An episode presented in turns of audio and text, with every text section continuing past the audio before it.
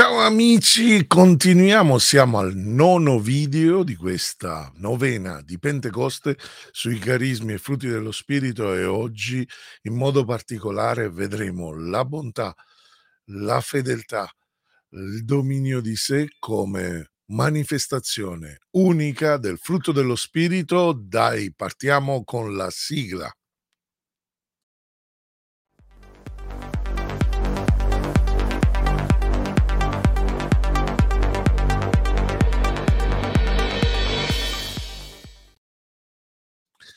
Allora, cari amici, abbiamo fatto questi 9 video giustamente per dare un uh, un incipit per veramente amare la vita nello spirito, riceverla come, ehm, affermava il grande San Giovanni XXIII, ehm, chiedere una rinnovata, una nuo novella Pentecoste. E questa Pentecoste possa essere nuova nel senso di vivere dello spirito e nello spirito.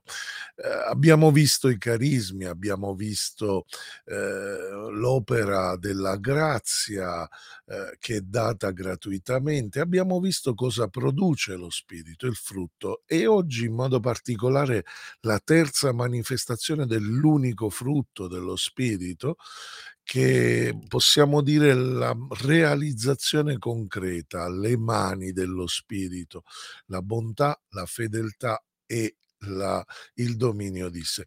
Bontà, iniziamo da questo, agathos iune, non si tratta di buonismo, bontà, ehm, intesa come realizzare che cosa è meglio per l'altro. Dio ha creato tutto buono. Ricordatevi eh, la Genesi, Dio vide quanto aveva fatto ed ecco era cosa buona. Sto citando la Genesi al capitolo 2, versetto 31.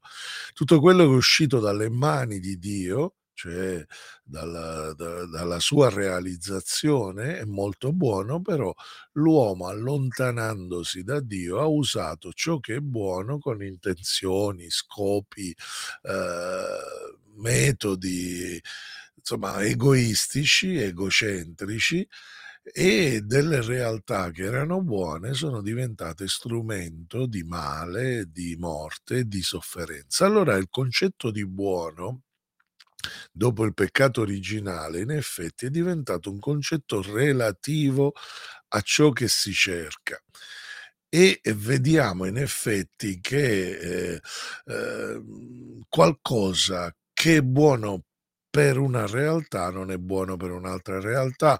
Eh, la bontà diventa non la ricerca di quello che è meglio eh, in realtà agli occhi di Dio, ma piuttosto una bontà secondo i miei mezzi, secondo i miei fini. E noi sappiamo bene che questa frase di Machiavelli, eh, i fini giustificano i mezzi, da un punto di vista morale non è proprio eccezionale. Facciamo un esempio. Eh, per esempio, un ladro che ritiene buono il fatto di non venire scoperto. Eh?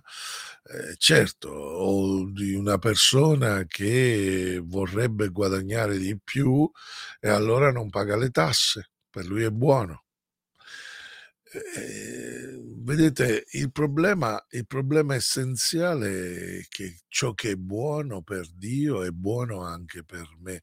Se io cambio questo, cambio tipo di credenza, cambio la mia vita e non vivo la vita nello spirito con il suo frutto. Ecco dove sta il l'inghippo.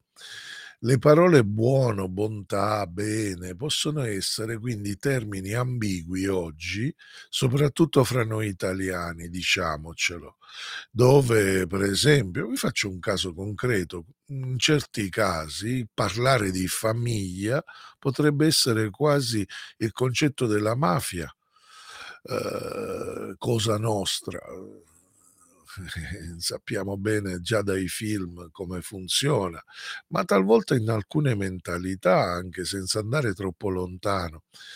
Quindi potrebbero essere proprio luoghi di contraddizione eh, di valori eh, che qualche volta causano l'inganno della persona. Allora dovremmo chiederci veramente se c'è il buono ehm, il buono dello spirito. Ehm, Eva per esempio nella Genesi inizia a ritenere buono da mangiarsi il frutto dell'albero della conoscenza del bene e del male che Dio aveva detto ad Abramo: "Non dovete mangiare". Che era una contestualizzazione perché potevano mangiare di tutto, tranne questo qui perché non erano pronti alla conoscenza del bene e del male, erano bambini, diciamo, da un certo punto di vista. Allora Dio non aveva detto che quel frutto non era buono, ma aveva dato un'indicazione, una contestualizzazione. Che cosa fa Eva? Lo ritiene buono da mangiarsi.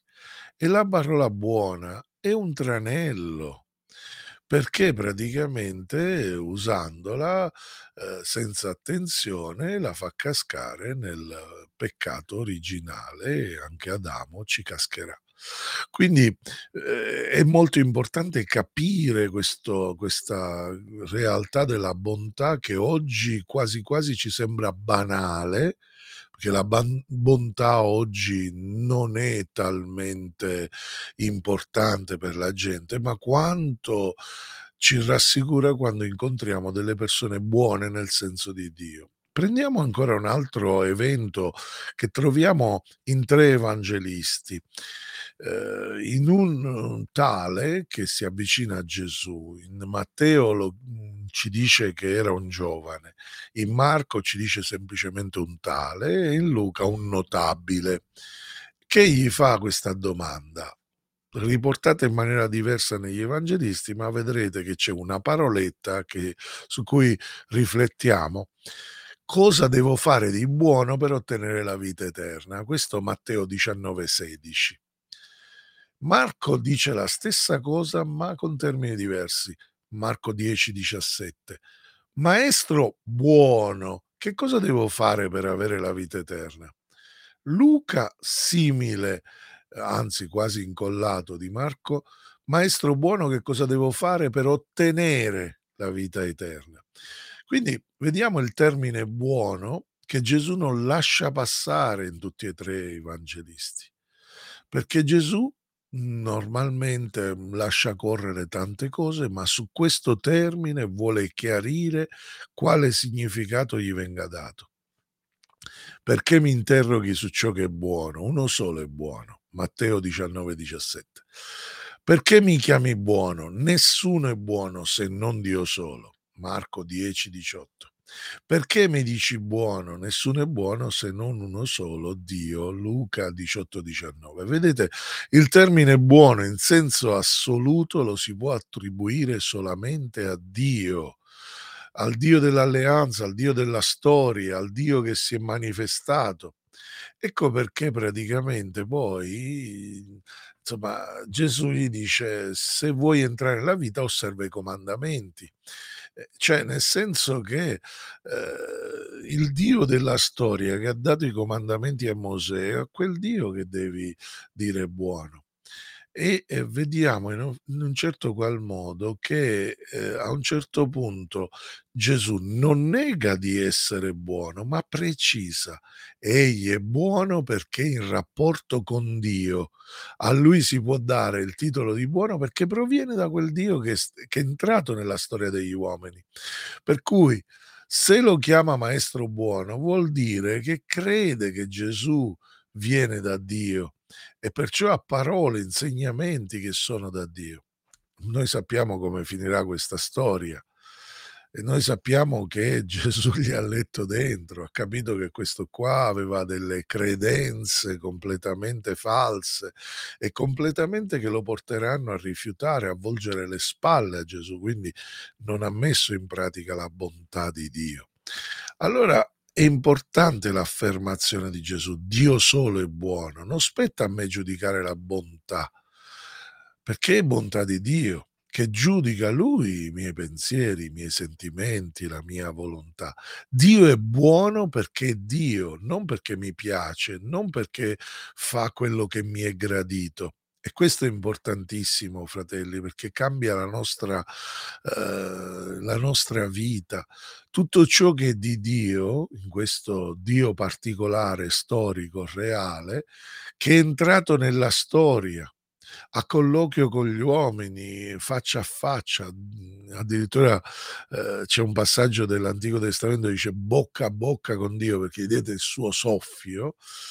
Tutto ciò che è di Dio è buono ed anche Gesù in quanto viene da Lui ed è la sua manifestazione. Allora il frutto dello spirito, la bontà, è cercare ciò che viene da Dio. Quando noi intraprendiamo qualcosa, chiediamo se viene da Dio, vediamo, discerniamo. Ecco, e con una da qui la necessità di contemplare, di osservare con attenzione amorosa i movimenti di Dio, le sue azioni, i suoi gesti, gli occhiolini, le Dio incidenze, l'ascolto della parola. Ecco, Gesù dice: "Conosci i comandamenti", cioè quindi vai a studiare la la la scrittura, in maniera tale che anche la scrittura possa illuminarti, possa diventare rema, cioè un evento, ehm, che possa dare il frutto della del tuo cambiamento, della tua conversione. Allora quando cerchiamo il bene, ecco che arriva questa bontà. San Paolo, ehm, ci dice nella lettera ai Galati, capitolo 6, versetto 14: "Quanto a me non ci sia altro vanto che nella croce del Signore nostro Gesù Cristo." Oppure in Prima Corinzi 1:23: "Noi predichiamo Cristo crocifisso." Quindi Gesù non porta a cose buone ma porta al Dio buono, cioè a Dio che è Padre, Figlio e Spirito. Quindi la bontà in effetti è manifestare Dio stesso, Padre, Figlio e Spirito. Quindi frutto dello Spirito, frutto della presenza in noi e nella comunità cristiana e bontà, cioè la vita stessa di Dio si fa presente nella comunità. La nostra bontà sarà la vita di Dio in noi. E così possiamo capire il senso ed è in questo frutto, ehm, che il Salmo 34 al versetto 9 dice: "Gustate e vedete quanto è buono il Signore." Cioè di questa bontà che magari la mia credenza non riesce a capire. Come si fa ad accettare per esempio, ehm, la sofferenza, il problema, ehm, eccetera, eccetera, Beh, se questa ha un discer accompagnato da un discernimento dello spirito in noi, certamente può diventare bontà. Per cui la bontà non è essere degli orsacchiotti, la bontà è essere come Gesù. Addirittura in certi casi Gesù si è pure arrabbiato nella sua bontà ehm, nel tempio. Perché? Perché riconosce il padre, riconosce la sua volontà, riconosce quello che non è buono e come una madre e un padre come si deve, uhm, viene incontro a quello che l'altro vuole, ma talvolta sa dire anche di no. Un altro manifestazione della bontà della del dello spirito, frutto dello spirito, è la fedeltà, in greco pisteuo. Il fidarsi letteralmente dell'amore. Allora, dice come si legge in Prima Corinzi 13:7, la carità tutto crede. Il rapporto reciproco che rende la fiducia affidamento, quindi potremmo definirla capacità di essere fedeli. Il termine greco, pisteuo, comprende un sacco di significati di sfumature, di atteggiamenti. Per questo indica un, uno stile di vita del cristiano eh, e la vita nello spirito. Ora, se noi prendiamo l'uomo naturale che talvolta ha delle credenze ma non ha la fede, eh, non vede che Dio è padre, ma non vede, ehm, soltanto attraverso che delle credenze che talvolta sono anche frutto delle sue ferite, della sua storia, addirittura noi normalmente nei primi anni incominciamo a trasferire su Dio quello che magari è la nostra esperienza con papà, mamma, ehm, insomma i nostri zii, nos la nostra famiglia, le figure parentali diciamo. E a questo punto abbiamo difficoltà a fidarci o a fidarci di Dio. Uhm, quindi nel momento in cui lasciamo lo Spirito agire nella nostra vita, ecco che fedeltà, diremo quasi fede, perché abbiamo visto il carisma della fede come dono di Dio da esercitare in maniera incrollabile, qua vediamo praticamente un'altra significazione della stessa radice che parla piuttosto di qualcosa che lo Spirito produce in noi nel senso della fedeltà a Dio, della fiducia in Dio. L'uomo che si fida della fedeltà di Dio comincia davvero a vivere in un modo diverso e la diversità la vive innanzitutto proprio lì, trovando pace, trovando riposo quando nella storia, nella situazione, nella propria vita ci sono un sacco di preoccupazioni, un sacco di cose, ma lui ha fiducia in Dio che provvidenza, in Dio che, che è mio padre, che mi ha fatto capire, che mi mette in cuore delle cose, eccetera, eccetera. Ecco, questo è un po' il, la, l'attitudine della fedeltà eh, come frutto dello spirito. Eh, e possiamo capire bene quando Gesù dice chi rimane in me nel Vangelo di Giovanni porta molto frutto. Ecco il frutto della fedeltà, lo possiamo vedere in questi termini, sperimentando che Gesù si serve di noi per farci segno, dono, attraverso questo frutto, attraverso questo nostro ricevere lo Spirito Santo e, e così saremo al servizio del corpo di Cristo, saremo sempre più uniti, inseriti in Lui.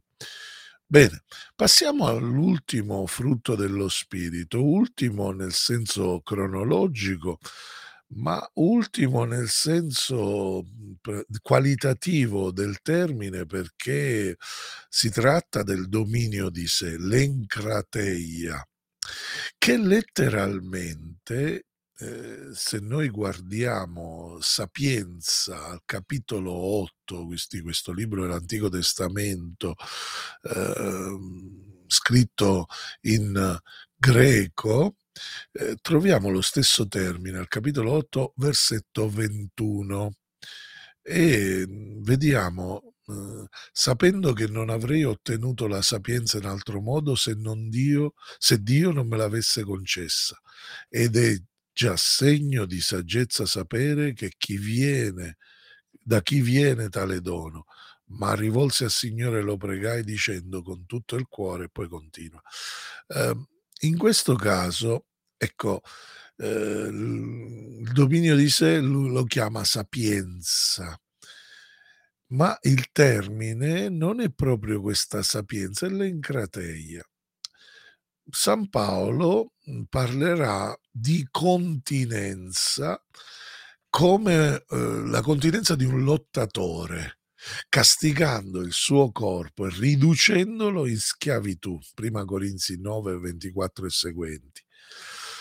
E nel lib- nella prima lettera dei, dei Corinti, al capitolo 7, versetto 9, questo termine si riferisce a continenza sessuale. Allora, prendendo questi termini insieme, ci rendiamo conto che l'encrateia va vista come il contrario dei vizi enumerati eh, in Galati 5, 20, 21. Vi ricordate? Idolatria, stregonerie, inimicizia, discordia, gelosia, dissensi, divisioni, fazioni, invidie, ubriachezze, orge e cose del genere. Il dominio di sé equivale ad avere il freno, eh, in alcune macchine è una leva da alzare, una volta che l'hai alzato, eh, la macchina non può partire non si può muovere verso una direzione. Quindi non è nella direzio il freno dello spirito, del dominio di sé, non è una repressione, ma piuttosto un fermare la la direzione del peccato. Quindi, ehm, è molto interessante questo manifestazione, questa attitudine del frutto dello spirito, perché la cultura dominante oggi tende ad affermare un libertinaggio che non è libertà dell'individuo, spronato a poter fare qualsiasi cosa ed è vero, San Paolo ci dice: "Tutto posso in colui che mi dà forza". Ma attenzione, ehm, non può lasciarsi condizionare senza avere freni, senza avere regole. Ehm, perché? Perché può andare a sbattere, perché, mhmm, certamente il libertinaggio, ehm, non è la libertà, non è ehm, libertinaggio può diventare schiavitù, perché la libertà è autodeterminarsi, cioè, ehm, avere una strategia, darsi delle regole, dei confini, che è il confine della libertà dell'altro. Per il cristiano vale quindi il concetto di dominio di sé perché tiene a sé e tiene a Dio. Quindi vede se stesso sempre agli occhi di Dio. Ehm, pensiamo per esempio al famoso brano del digiuno de dei discepoli che troviamo nel Vangelo di Marco al capitolo 2 versetto 18. Ehm, questo questo, mhmm, scorcio di Vangelo, ehm, ci parla proprio, ehm, della relazione allo sposo. I discepoli di Giovanni e i farisei stavano facendo un digiuno. Vennero da lui e gli dissero: "Perché i discepoli di Giovanni discepoli dei farisei digiunano mentre i tuoi discepoli non digiunano?" Gesù disse loro: "Possono forse digiunare gli invitati a nozze quando lo sposo è con loro? Finché hanno lo sposo con loro non possono digiunare, ma verranno giorni quando lo sposo sarà loro tolto, allora in quel giorno digiuneranno." Dire no a scer a certe scelte, non per servirsi di Dio o meno, ehm, per essere giusti, ma perché mi allontanano da Lui. Allora dobbiamo vivere con lo sposo. Ecco il senso del dominio di sé. In ehm, in ogni caso dovremmo capire bene questa parola perché un certo dominio di sé talvolta può avvenire in certe culture, in certi caratteri, mhmm, dove praticamente non è quello che vuole Dio, ma addirittura prende un carattere egoistico. Lo vediamo anche nella Sacra Scrittura. Per esempio, ehm, ci troviamo da di fronte all'egocentrismo che diventa stimolo per do dominio di sé. Paolo afferma che il dominio di sé è frutto dello spirito. Ora, entrando nella nostra vita, lo spirito ci muove interiormente, ci anima e produce come suo frutto questo dominio di sé. Ma attenzione, è una grazia che in un certo qual modo, ehm, interiormente diventa motore, diventa forza, sgorga dal rapporto d'amore che viviamo col Padre, col Figlio, con lo Spirito Santo e quindi ci mette in moto verso i fratelli. Se il mio rapporto con Dio è veramente in questa volontà pura di seguirlo, di di trasparente, eccetera, vediamo che gli impulsi arrivano. Ora, l'egocentrismo no, l'egocentrismo ci mette e ci ci spinge verso noi stessi. Mi viene da parlare male di una persona, se io vivo nello Spirito Santo, lo Spirito Santo mi ferma, mi frena, mi mette un bavaglio. Voglio prendermi uno spirito di scoraggiamento, ma vivendo il rapporto con Dio, so bene che Lui è fedele, allora non me lo permetto. Sento l'impulso a lamentarmi, a preoccuparmi, sapendo che Dio è colui che mi guida e le sue promesse sono vere, non ripiegherò su me stesso, non piangerò, non non lascerò l'ansia prendere ecco, il dominio di sé è tutto questo. Gestione delle emozioni, gestione de de delle tentazioni, gestione della prova. Ecco, seconda Corinzi 3:18: "E noi tutti a viso scoperto, riflettendo come in uno specchio la gloria del Signore, veniamo trasformati in quella medesima immagine di gloria in gloria secondo l'azione dello Spirito del Signore". Quindi lo Spirito del Signore agisce in noi e ci trasforma, ci prende così come siamo, con tutte le nostre reazioni automatiche diremmo, e ci mette dentro la forza di dominarle, di sostituirle con altre, ci dona di al posto di reagire in maniera automatica, di proagire nella presenza di Dio. Quindi gli impulsi della carne sono completati o trasformati in impulso dello spirito. Ecco perché ci dice Paolo in Efesini 4:22: "Deponete l'uomo vecchio". Cosa significa? Cioè accogliete lo spirito con il suo dominio. In Romani 8:9 dice: "Voi non siete sotto il dominio della carne, ma sotto il dominio dello spirito". Romani 8:9, bellissimo. Allora capite che, ehm, il dominio, ehm, di sé ha, veramente questa forza che può essere, vi ripeto, nella lingua, che è difficile da da dominare. Giacomo, esperto in questo ambito, se volete imparare come dominare la lingua, leggete bene tutta la lettera di San Giacomo, ne troverete delle pepite. Ve ne cito qualcosa. Giacomo 1:26: "Se qualcuno pensa di essere religioso, ma non frena la lingua, la sua religione è vana". Per chi vuole essere servo di Dio, cristiano vero, portatore dello Spirito Santo, evangelizzatore, il dominio di sé da esercitare sulla lingua non è facoltativo, è fondamentale, altrimenti non sei un missionario. Dovremmo leggere più spesso, ehm, alcuni passi, ehm, della vita degli apostoli o delle lettere che hanno scritto. Giacomo 3:29: "Se uno non manca nel parlare è un uomo perfetto". Giacomo 3:8: "La lingua nessun uomo la può domare". Ma lo Spirito Santo sì. Giacomo 4:11: "Non sparlate gli uni degli altri, fratelli".